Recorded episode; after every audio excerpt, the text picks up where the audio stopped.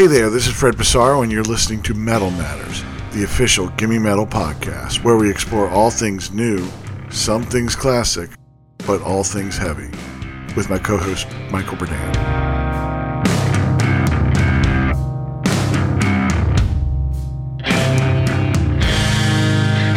Today on Metal Matters, we are joined by Kowloon Walled City frontman and studio engineer extraordinaire Scott Evans. Since their inception in 2007, Kowloon Walled City have continually redefined what it means to be a metal band. They have expertly harnessed a sound and aesthetic that is equally at home among doom, post metal, and noise rock circles, while not succumbing to a stylistic allegiance to any one genre. The long awaited follow up to 2015's now legendary Grievances will finally see the light of day on October 8th via Neurot Recordings and Gilead Media. We were fortunate to recently have an in depth conversation with Scott about the advantages and perils of recording your own band, his personal experiences in overcoming the psychic blocks that sometimes prevent one from playing music, the decaying husk of monolithic gear retailers, and everything in between. Enjoy.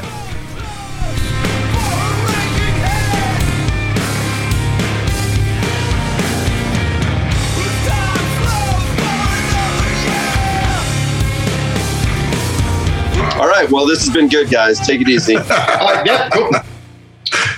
I got to go to Guitar Center. Yeah, yeah, exactly. All right, thanks, guys. I appreciate it. Yeah, this is Yeah. really informative. Scott, Hi. how you doing? I'm fine. You're fine. um, Did did we start? Is this it? well, this whole thing is this whole thing is us. Is is is it? I think talking shit. This is what we do: is we talk shit. We act like assholes um, while we're being recorded. I think that's the most of it. So, It's very New York of you. exactly. Yeah. Well, we're real New Yorkers. From other places. Yeah. yeah. Yeah. Absolutely. Fucking none of us grew up here. Um, although I have, I, I, I don't know. I guess I don't know what that threshold is, but I'm at 22 years. So Yeah, I mean, Yeah. at some point, yeah. Yeah. Jer- Jerry Seinfeld said it was eight years. I don't actually feel that that's the case. yeah, I, I haven't lived in New York for 30 years, and I still feel like you know a little bit of a New York person. So Yeah, totally. Yeah, totally, exactly. My my family is all from up here, and so and like my dad lived here when I was growing up, so I was just kind of like in and out of the city. But like I grew up like around and in Philadelphia, and that just has a way of like branding your soul uh, that New York can't erase. In 2021, I almost think like being from Philadelphia means more than being from New York, because I feel like New York at this point has been diluted with the with the Sex in the City slash girls slash influx of um, of those types that it's hard to tell what the difference. You know what I'm saying? You could usually be like that motherfucker's from Queens, that motherfucker's from the Bronx. And you Mhm. can still do that, but those are for only for older people. You know what I'm saying? It's like a little bit grayer, I think, across those areas. Whereas you can be like that motherfucker's from Philly. Yeah, I mean, it's definitely like a, a cultural identity. This whole like kind of like male working class uh, northeastern seaboard thing, uh, where we all go, hey, da, boo, da," threaten to like fight everyone. You know, uh, it's um, I I don't know. It's it's treated me well so uh, up to this point. So whatever, fuck it. Exactly. Yeah, I, yeah. I've got no education, no hope, and uh, a couple of jokes sometimes that I think are funny, but A couple two are. tree jokes. couple two tree jokes. I don't, I don't fucking know. uh, Scott, where are you from originally? grew up in Long Island. Oh, you did. Okay, cool. I did not know that. Oh, Yeah, wow. it was a long time ago, and I left for college and never came back. So you know, uh, I don't, I I don't really qualify as a New Yorker in most ways, but I still sort of you know identify as a New Yorker in some ways. Yeah. Yeah. Yeah. My mom grew up in Long Island and hasn't lived in New York State in, I don't know, fucking uh, close to 50 years. And she's still like, says that she's like like acts like she's from New York City. I'm Does like, she still have the accent? No, she never did. Like she like like her her her father does, but her father like her father and her mother are from like are from like deep Queens, and uh, but like yeah, th- this lady's like I'm a New Yorker, and it's like, lady, you're from the fucking suburbs. Um, but Yeah, I mean, I, so I grew up on the East Coast, and then I lived. I went to school in the sort of north south for four years, and lived in the DC area for a while. And during this time, I was basically like an asshole to everyone there because of all the New Yorker. And then I moved out to California and slowly softened. But I'm basically ended up at this point where I'm too much of an asshole for California, but I'm totally soft if I go to like to the East Coast or you know whatever. Like I was recording in Chicago with guys from Philly and Chicago, and they were just eating me alive. And I was like, "Oh God, why are you so mean?" Like, you know, Where, where did you live in uh, DC? I'm from I'm from Northern Virginia, where in Northern Virginia are you from? Alexandria. Oh, I lived in uh, Annandale. Oh, okay, cool. Yeah, yeah. I feel like um, Annandale and then farther. I, I feel like all, all of the scene, the quote unquote scene stuff was happening like a little, you know, past Annandale and then like into DC. You know, like Yeah, in Arlington, really. Yeah, yeah. I think most of the well, no, I mean was. like even further out. Like you know, is it like um, wherever Pig, you know, Pig Destroyer and Page ninety nine? Those guys were like, I want to say like Winchester, like Vienna. Oh yeah, way out there. Yeah, no, no. Mhm. The scene stuff I'm talking about was more like the Dischord kind of, you know, yeah. Oh right, right, Uh, right. yeah, yeah. yeah. you know, Frodus and whatever kind of cool, Brodus. you know. shout out Brodus. Jason Hamacher. that's my man. Man, I love that record. yeah, that's the homie. Um, Yeah, yeah, yeah. Good- so okay, so Good, good record on Tooth and Nail. Did you know that the drums for that record were recorded in a basement? Did not know that. did not know that. Yeah.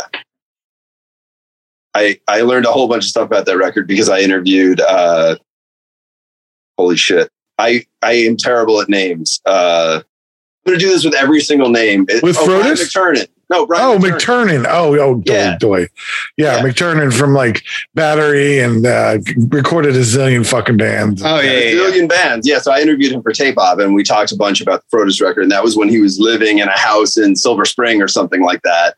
He's like, yeah, there was just a pretty cool sounding basement, and I just cracked a door open for the room sound on the drums, and you know, like had no gear really, and it's like the best sounding, best record. It's like, okay, wow, That's incredible. Hero.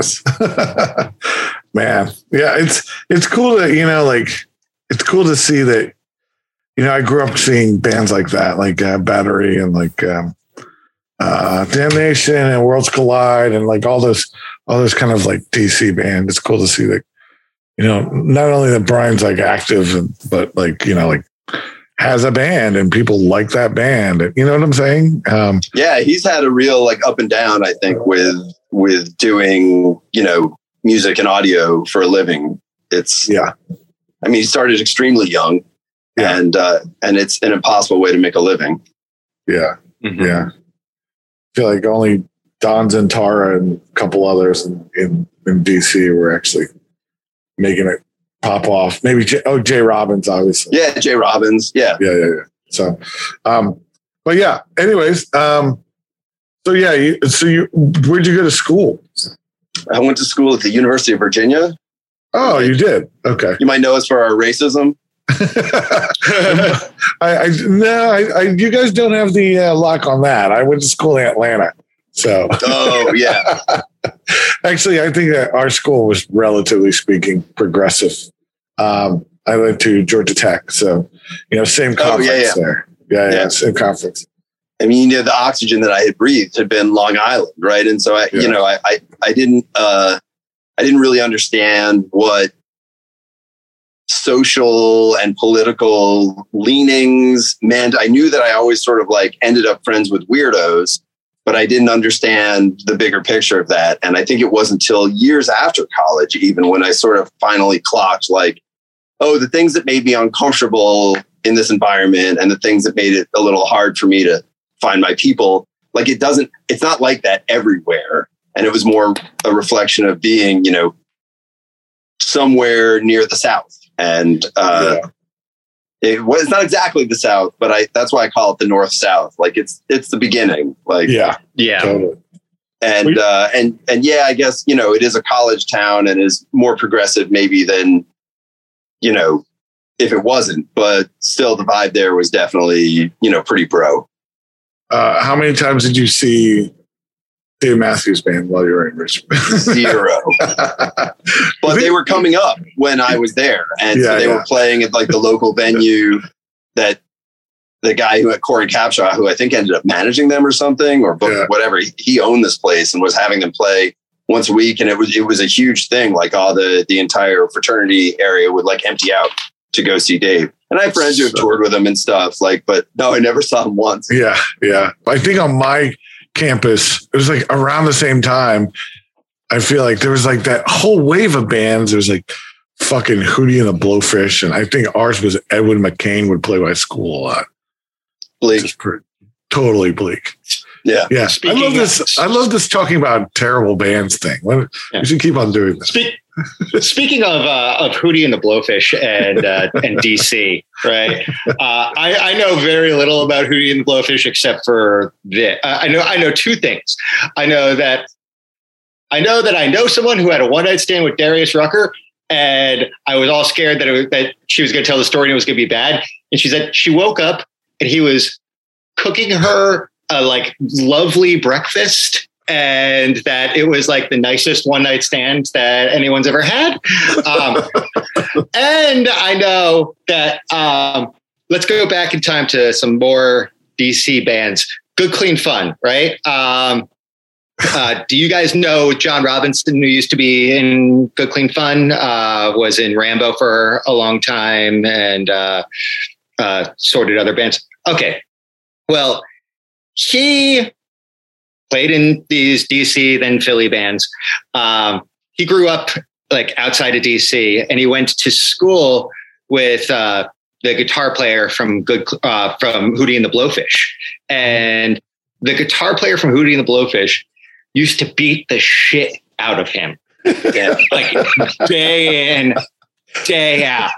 And I just think that that that's amazing. That's so Uh.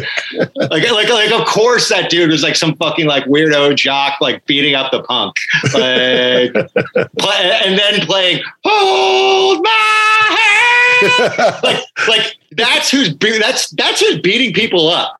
But it's not like it's it like it's not like the fucking discharge fans like that you ever have to look out for. It's these fucking Dave Matthews Band, Hootie and the Blowfish people.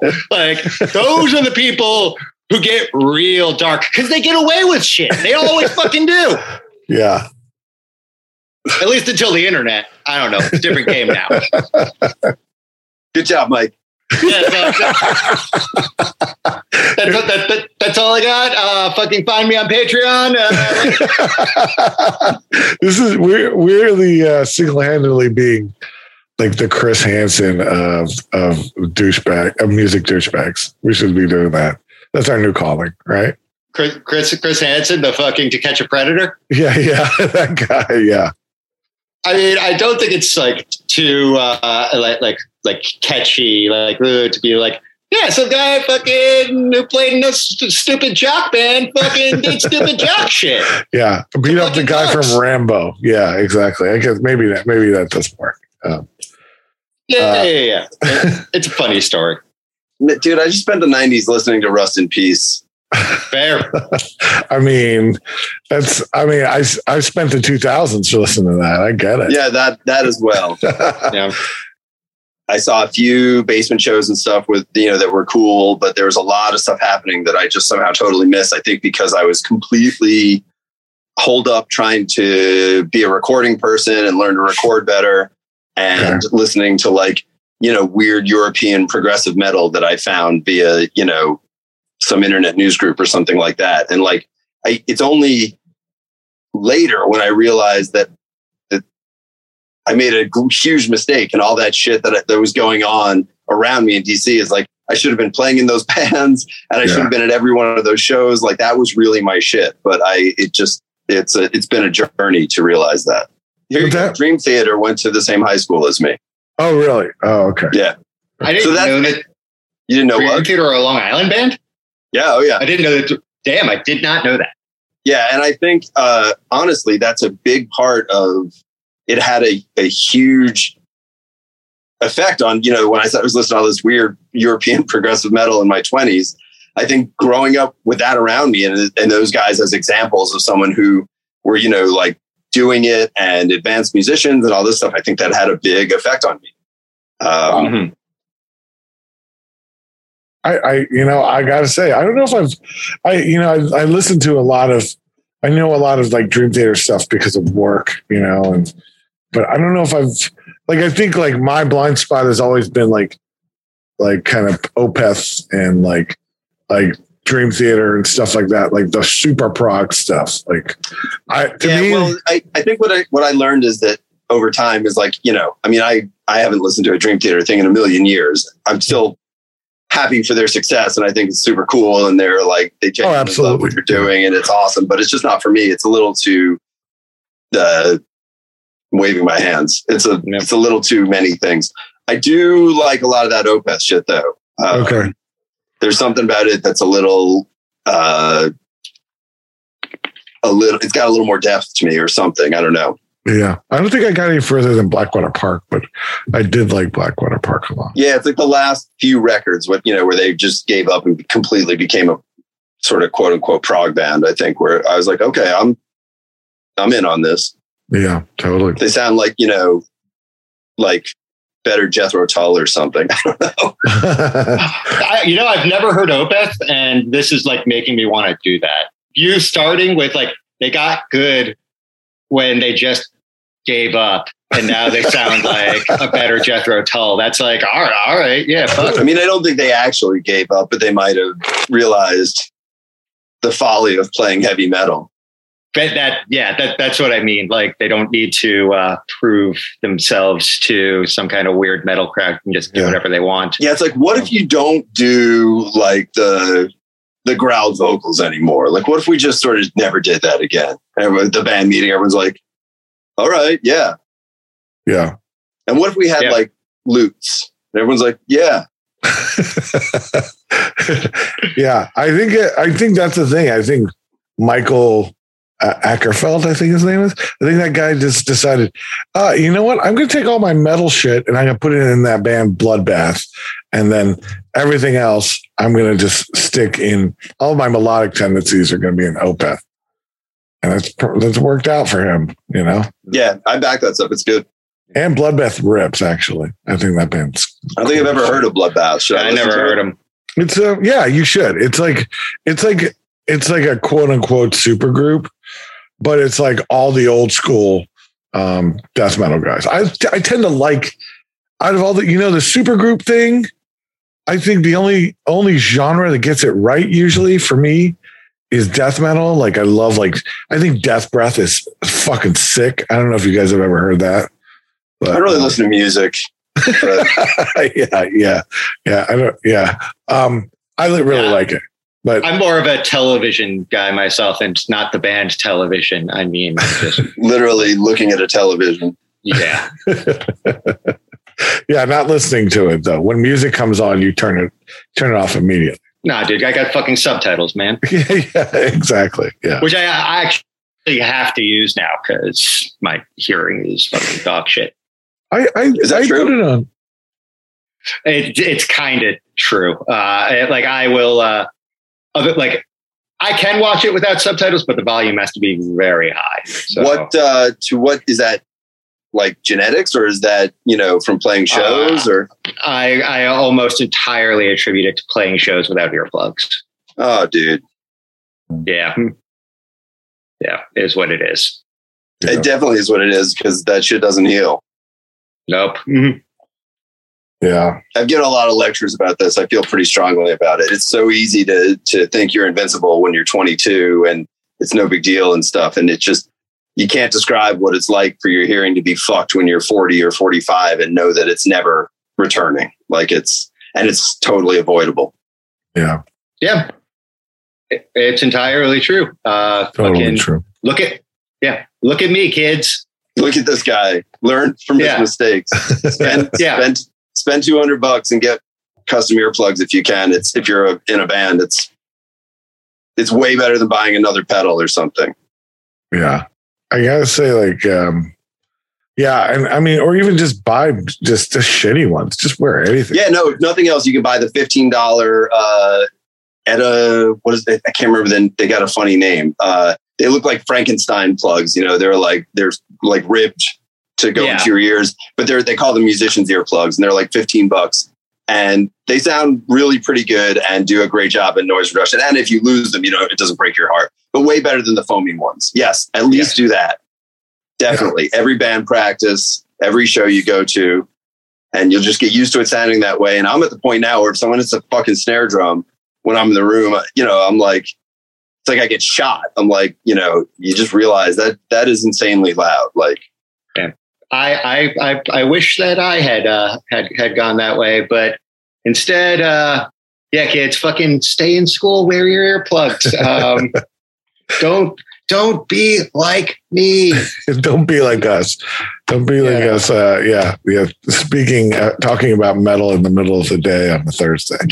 Yeah. Well, well, kind of talking about metal. Uh, I'm not I mean, here to talk about metal. Yeah, I mean, I guess- talking about Dave Matthews Band in the middle of the day. on a yeah. Thursday. I, I mean, I'm I not guess really we, here to talk about Dave Matthews either, but I guess yeah. fucking, I'm not uh, sure why I'm here. yeah. I will say that I heard Dream Theater, or that I heard Napalm Death for the first time because of Dream Theater. Did you Yes, really? In the "Pull Me Under" video, uh, the uh, the singer is wearing a, a Napalm Death uh, Utopia Banished shirt, and I was like, "Oh, I, I wonder that that looks like a cool shirt." And so I went and bought it from the CD store, and uh, and and and that was that. Shiv rips. Wow. Yeah, it's uh, yeah. What one of those records got a little more play than the other? I'm not going to say which one. you know, you know how I got into Napalm Death? Purely, purely the the the marketing of this band has made the shortest song ever. That's how I bought. That's Really, how I that bought. did it for you. Yeah, yeah. I bought. That's how I bought Scum, and I was like, I was younger. I was like, oh, I don't understand this, and, but I bought it at the time, and and then I came back to it like four years later. I was like, oh, okay, yeah, I get this completely. You know, That last, no, the not the most recent, the uh, previous Napalm Death record, uh, the one with like the meat on the cover. yeah, yeah, Uh, that shit goes, dude, really good. Like yeah. just old men crushing. Oh yeah. Yeah. I feel like for the most part, for the most part, they haven't fallen off. Yeah. You Yeah. know. V- very consistent band. If if anything, I think that they are they are in a lot of ways more consistent now than they were kind of during their like their their like death period uh, Yeah. in in like the early to mid nineties. Um, Yeah. and that, that's just like you know kind of a matter of uh, a matter of opinion, but. Like, I don't know. Yeah, band is uh, they, they're not a bad band. Yeah. Pretty good band. Yeah, pretty good band. I feel like they they haven't fallen off. I don't feel like I feel like Cannibal hasn't fallen off either. No, Yeah. No, they might have Still gotten good. better. yeah, yeah. definitely. Yeah. Yeah. Which is Definitely, definitely better singer now for sure, yeah. and for a long time now. Yeah. God, it's so amazing. Yeah, we uh, uh, we had uh, we had Nate from Spirit Adrift on this on the pod uh, last week, um, Scott, and he was talking about how you know when he went on tour with Cannibal, they would um, play the Six Feet Under record to like get pumped up before their set, which I think is the funniest shit ever. Oh my That's god! awesome. The, the covers, the, the covers record to be Yes. specific. Exactly. Oh wow. Okay. Yeah. So you're like Chris Barnes going TNT, I was just and, gonna say, and just and they just know that they're going to go and play better songs than that. That shit makes me so happy. it's so brutal and hilarious. It's it's like evolution in in like they drag their knuckles around backstage and then they it's like the evolution picture. They slowly become upright and pick up guitars and walk up on stage. yeah, amazing. God bless him, man. Uh, so he, oh, oh, let me let me ask you a little bit of um, stuff about the Kowloon. Uh, uh, you know, some Kowloon stuff. Um, I guess the first thing I want to ask you is about this the EP that came out earlier this year with uh, Ken. Oh yeah. Um, yeah. Is that a is that a quarantine special? Is that is that what the deal is? No, the deal is that um, this. I don't know if you guys have heard of this band. Well, you probably have now since you saw it on the cover. But if you had heard of Shallow, North Dakota, yeah, prior, okay, yeah. yeah. So Canadian noise rock from the mid late '90s. Their first two records were sort of like, I guess I would call them post Helmet. They were like in that sort of tight, starty, stoppy vein, but they were gnarlier and mm-hmm. just sort of like relentlessly heavier and you know with no real polish. And I loved loved those records and uh, 2001 or so, they put out a record called, called Mob Wheel. I thought they were done. And then they dropped this record that, like, I mean, it just sounds like they took all the shit from the two other records and sort of like played it at half speed and set it on fire. It is so fucked and so heavy and so hooky and good. And it was just really like when I I grew up playing bass and when I started playing guitar more, I actually sat down for a long time just with Mob Wheel, just playing it over and over again. Just like mm that was kind of what taught me to play rhythm guitar. I, I love it so much. And so their drummer and singer, Tony, um, was diagnosed with uh, cancer in February and a pretty bad cancer and uh, stage four and just, you know, just a huge, awful road in front of him. He's got two little kids and a wife and, you know, um, and so we had recorded a shallow North Dakota cover 10 years ago and, it, and never done anything with it. And I sort of looked at everyone in the band and I was like, hey, could we do something with this? And uh, I think I I must have hit up the shallow guys and talked to them about it and just sort of jokingly said, You don't happen to have any leftover songs, you know, from back in the day, do you? And they said, Actually, we have one song that didn't couldn't fit onto Mob Wheel. I was like, what? you know, Sick. what? And I said, would you be willing to put it on a split as a fundraiser for Tony? And they said, oh, absolutely. So, uh, and I know the guy who recorded Mob Wheel. We've he, I've mixed records that he's tracked since. So I hit him up. He got it together and got a you know remixed it a little bit and got that to me in like two days. And hmm. somehow Ken Mode, Jesse is also a huge Shallow North Dakota fan.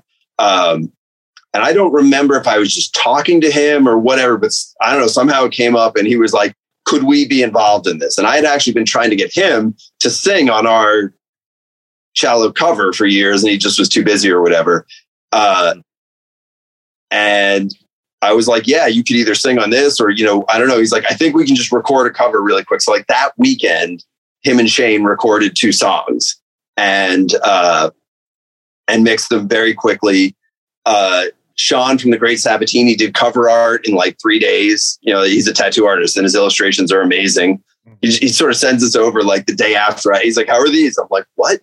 And uh, so basically, like from hearing about Tony being diagnosed to having like a fundraising tribute ready to go, it was like it was like ten days or something. It was amazing. That's wild. Um, wow. And so we did pre-orders for it. We uh, ordered vinyl from Pirates Press. They were really cool. They cut us a break on the price because they knew it was a fundraiser.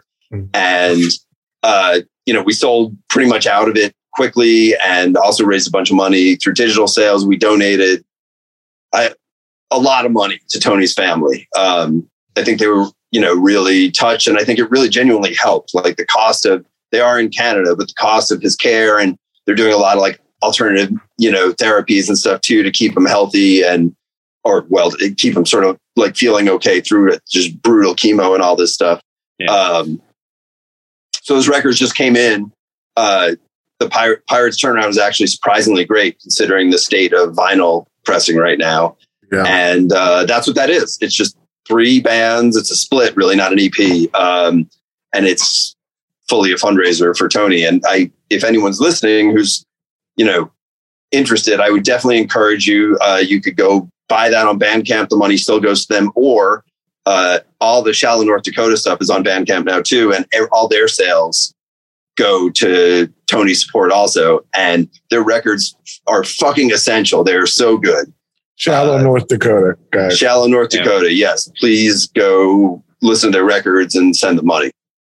Records from Bandcamp, and they'll get pretty much all of it. And you can or cannot listen to the best noise rock records ever made. Got it. They are quite good.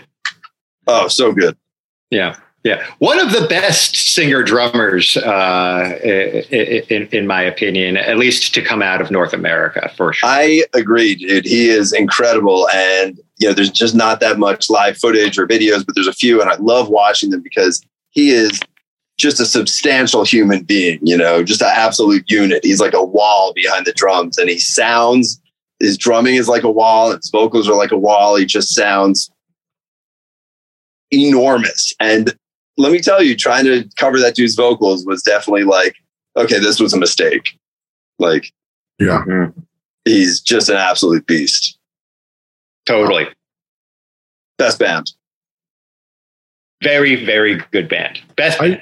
I, I feel like I feel I feel like uh, a herb. I, I I'm not I'm not aware of this band. No, dude. I mean, no one was. It just yeah. Okay. They they they were on. uh what was that? Sonic Unyon, I think, tiny little Canadian label. Uh, okay. And we're part of this. Did you ever hear of Kittens? Uh, you can say no. It's okay. I can't. No, I don't think no, so. so th- yeah, they, there's a little scene, as far as I can tell, up around I don't know Hamilton or wherever, and with a few of these bands that did the thing for a while. Kittens, also the Bazooka and the Hustler, A plus, uh, you know, sort of like noise rock with a little swing to it. I, mm-hmm. there's something about the Canadian noise rock. I don't know what it is. Um, it it's it's my favorite of of all of the noise rocks. I think it's those two bands. Fair enough. Yeah. I mean, um, I, I I don't know. I I would say I'm partial to uh, I'm partial to probably Unsane. That's probably my favorite of. It's a very New York thing to say. Yeah, yeah, yeah I got to say that.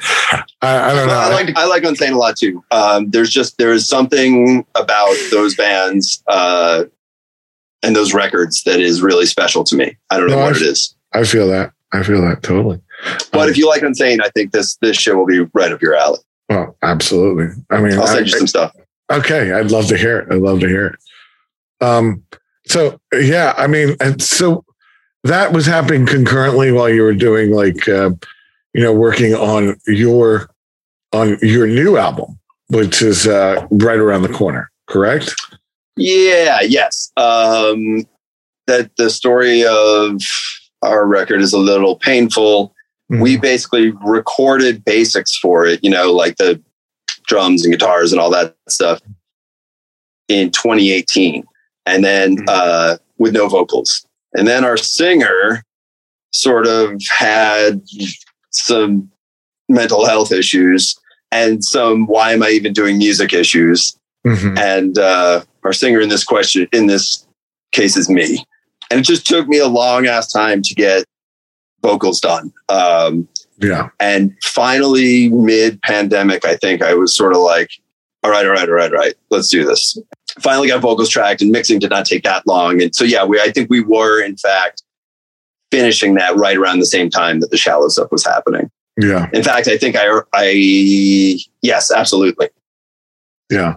It's, it's, uh, man, we've, we've had this conversation a bunch lately about, you know, just like the pandemic and just like, uh, how it's really just like beat down the mental health of, of everyone who's done anything in music, you know, and like, or even, you know, even me, you know, even like people like me who like, I'm not, I don't do music at all. People like but, you who haven't done anything. yeah, exactly. Exactly. Who are literally worthless. No, no, I'm just joking. But, um, who, you know, who, who, I don't do, obviously I don't do anything in music, but everything I do is because of it. Yeah. You know? Um, and we all just we all just orbit around music as well. And it's just it's just see it's so crazy to see like how you know I, not only monetarily and like you know like the finances of how everybody works and everything but just how like uh everyone is just kind of like um you know we had no idea that we were just kind of hanging on a string with some of this stuff until well two things. One is that you know my uh man, there's like 10 things. Uh, one is that the, the sort of mental health lapse that I had predates the pandemic. It was, yeah. Uh, I still don't actually know what I can attribute it to, but I, you know, got in therapy and gotten some meds and for sure took some time to sleep a lot more and a bunch of other stuff. And that seemed to really help. For me, I think I, uh, during lockdown, I was so busy being a parent and I also sort of naturally found other ways to, I'm just sort of naturally very busy. Um, so I started, you know, I found myself sitting like at our dining room table with a bunch of books on electrical engineering, trying to teach myself circuits and, you know, building all these pedals and all this stuff. And so I sort of re, um, it's not like I tour all the time and like, and that was just yanked out from under me. Like I'm sort of used to like fiddling a lot with you know whatever. I'm sitting in a studio by myself. So i, I guess i naturally uh, transferred that energy and that helped keep me sane. I do feel like my my perspective towards you know music and bands and touring is definitely still fucked up. Yeah you know i'm like is this is this important? You know we all thought this was important but the truth is like music is important but i don't know if you know I, obviously the music business and you know the making of records and all that is not actually the important part about music. And it, so that's it's just been an interesting step back like yeah yeah it's a it's a cog in a much bigger important wheel you know? Um at the end of the day the wheel need, of capitalism. Yeah wheel, yeah. yeah yeah the most important thing of all time of capitalism. You know what i'm saying? Like I, it's so funny because like this conversation is so close to the conversations that I was having literally 20 years ago around 9-11 and about like, you know, like I remember all that. Yeah, yeah. You know what I'm talking about? And like, yep.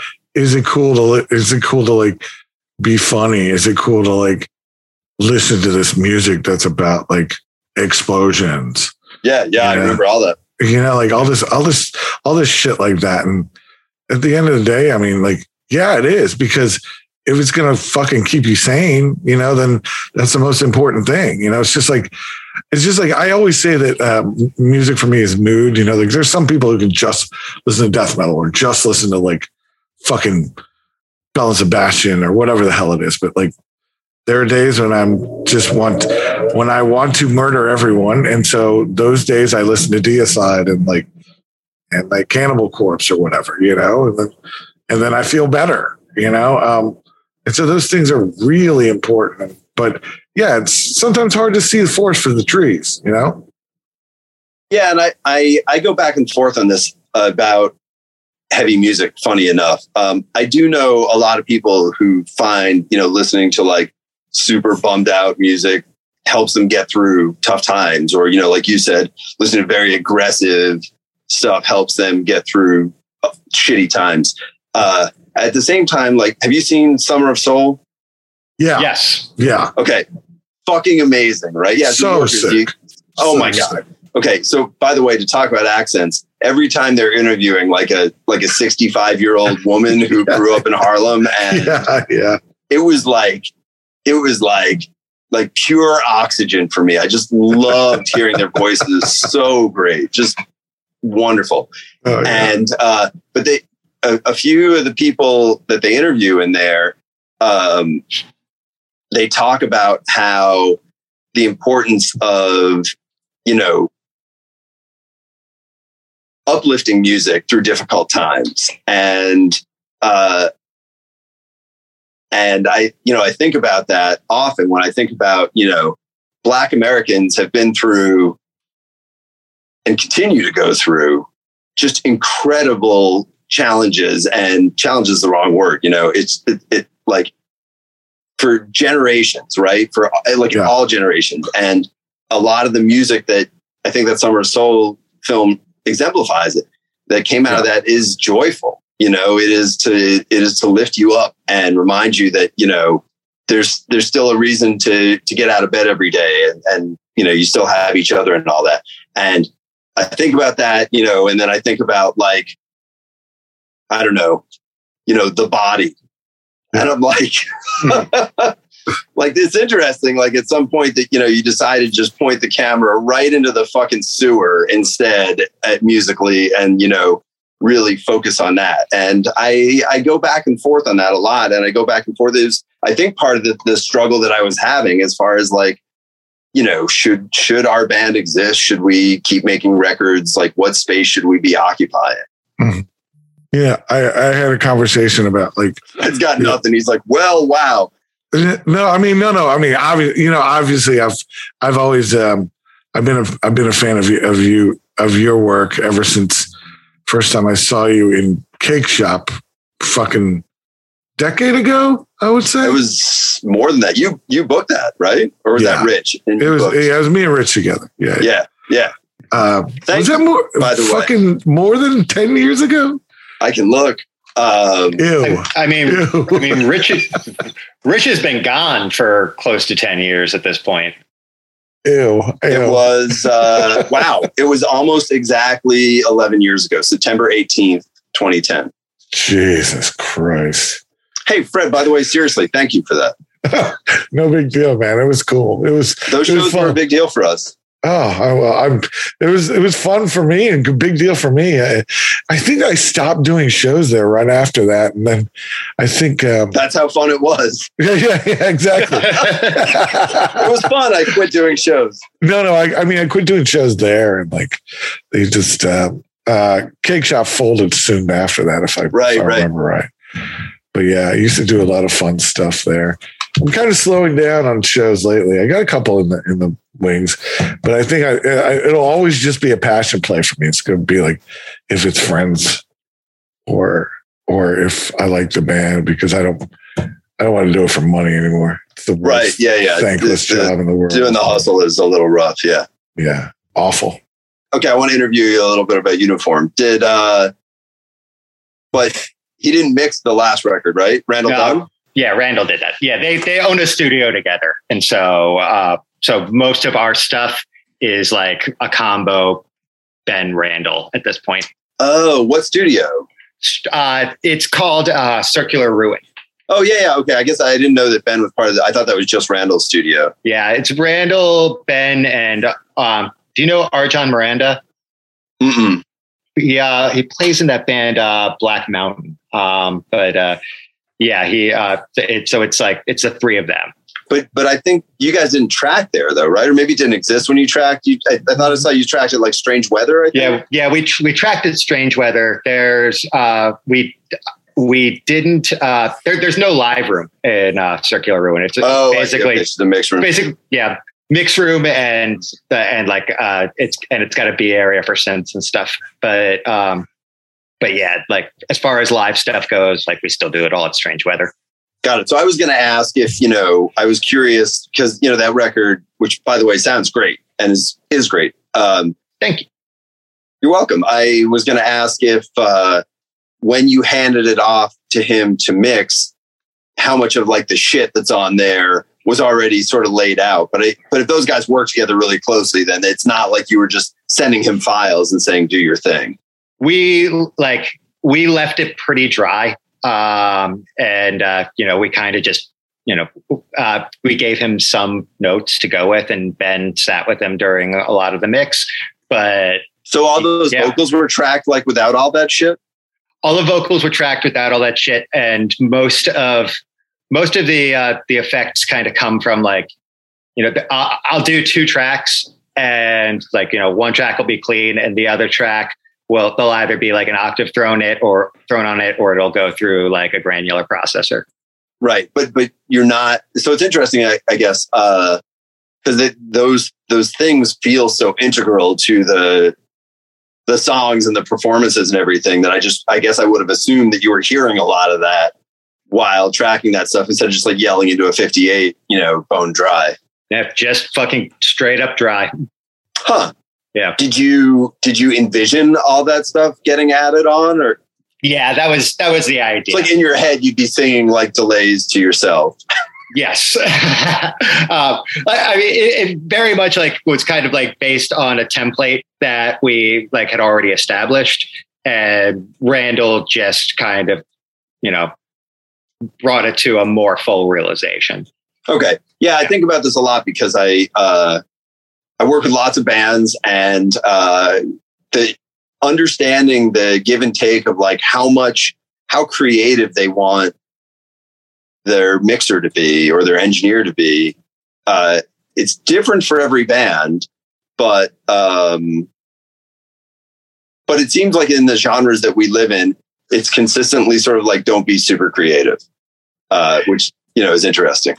I, yes, absolutely. I think it depends so much on who you're going to and how far you want to take it. You know, if you want to, you know, kind of like be like, you know, a more kind of dry by the like by the numbers kind of like rock or metal band, then like, yeah, I I I get it. And uh but if you're kind of like, you know, if you're branching out, um and like you know you want to like add like you know weird effects if you care about like you know trusting somebody who actually understands compression you know like Yeah, I think a lot of it comes down to when I just even hearing you. Sorry to interrupt, but just hearing you talk about it, and thinking about it, I think a lot of it is if you're working together with the the engineer on this stuff, or if you're just sending files off, like because definitely to be like, yeah, fuck up my vocals, you know, and have me be like, okay, you know, like that could mean a thousand things. Like, how are we going to get this dialed?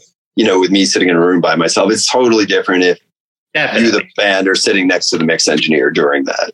And then, Yeah. then it's more of like a collaborative, creative process, which is, I think, much more conducive to fucking shit up. I mean, I know for me personally, uh, like, you know, I can't speak for fucking, you know, for every band, but I pretty much like, I only go to like, you know, Ben does all the uniform stuff, but like the stuff that I do on my own, you know, I go to any number of engineers or producers and I only go to people that I know I can have that kind of relationship with, where it's like, I have this thing in my head.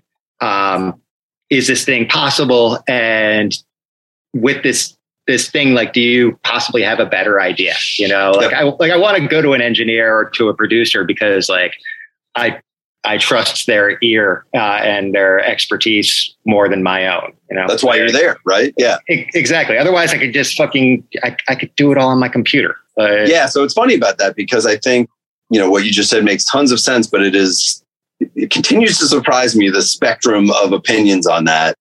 Uh, they're not even opinions. They're sort of like, uh, like it's just a spectrum of, uh, we'll just call them opinions, but you know, places that people are at for that. You know, there are some people who, uh, I, are like, dude, I just trust you. Just, you know, like that's why I'm here, like you just said, which is great and very liberating. There's other people who want, who will third guess everything you do. And, you know, I do it this way when I'm working on my computer, that kind of thing.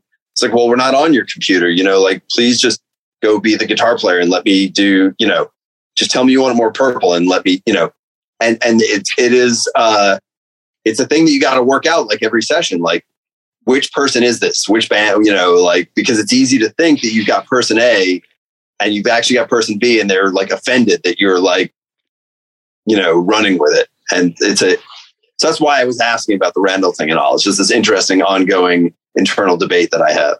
Oh, dude, I I I, I completely get it, and uh, you, you know, I I feel like I've been kind of every end of that spectrum, kind of like as as far as like person in band throughout. You know, my my tenure playing fucking stupid music. You know, I've been the like, you know, like yeah, cool, just make this happen. I've been the like, you know, the micromanager, and like the further it, it took getting pretty far along to be like, yeah, you know, like I just because I make fucking stupid music doesn't mean that I know or understand everything. And um, you know, it, like, you know, it's a it's a good place to be right now, where it's like I know what my strong suits are, and I know where things can be improved with the help Right, of right. other people. And yeah, that's that's that. How about this? With the um, you said you were recording with Kal- uh, Kowloon out in Chicago. Where uh, were you, did you did No, you no, sorry. that? I,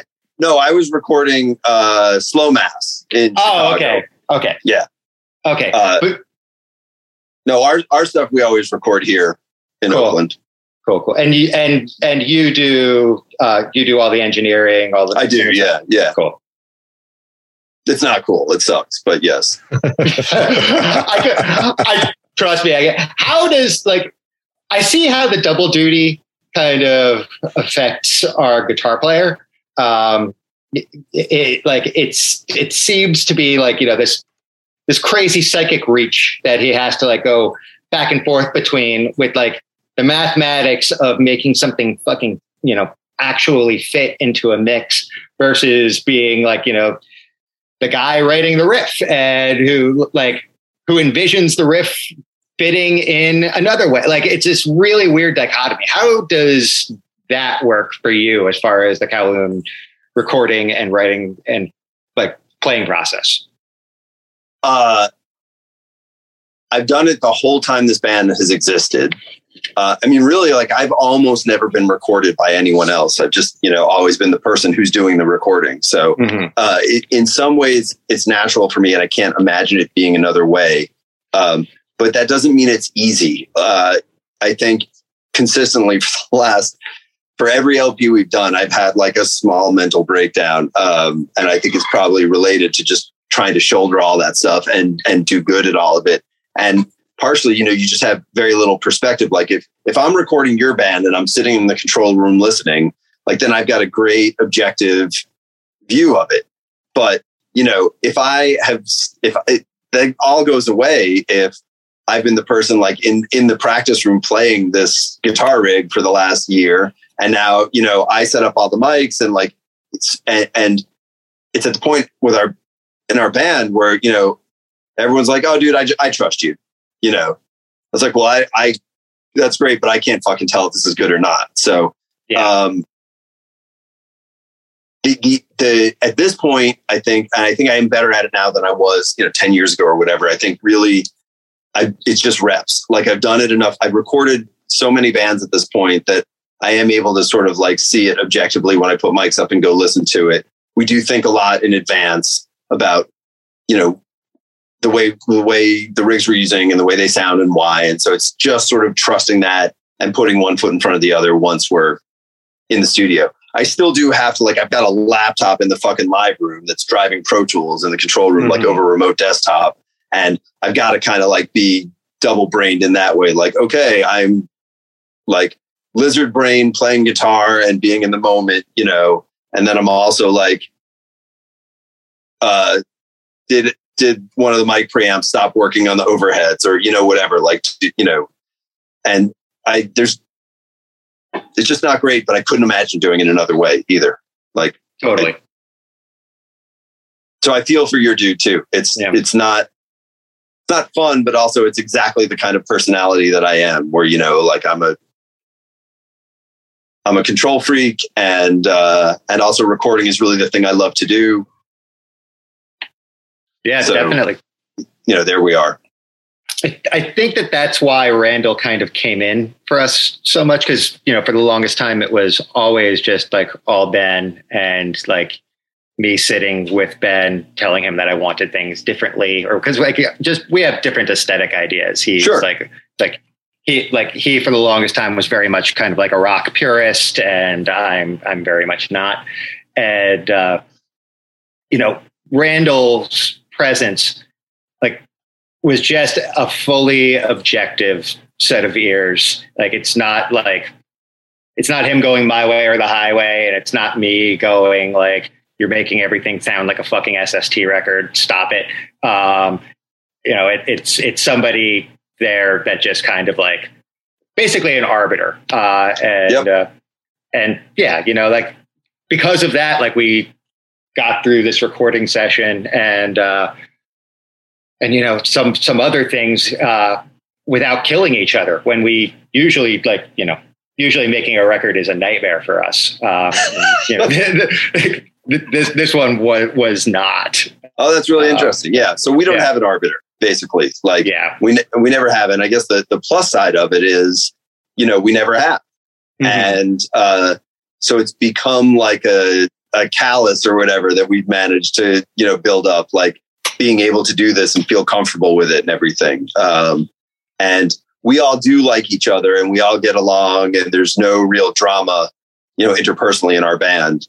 Um, so I think that helps a lot as far as getting through, you know, recording sessions when they're challenging and, you know, when, when things are, when things are flying in your face, you know, at, at least there's no one like who you already wanted to kill. Yeah. How how did tracking vocals go uh, this time around? After you, like you said, you had like you know a significant amount of distance from the material. Like I I know for me when like you know when I fucking you know like write a song, practice it for a little bit, then then record it. Like it's like all right, cool, fine, that that's that, and then I'll sit with it for any period of time, months, years. I'll play on it, whatever, and I'll just say to myself, I wish I did it this way. You totally. know? Uh, so was there like a benefit for like, you know, spending, having extra time with the material? No. well,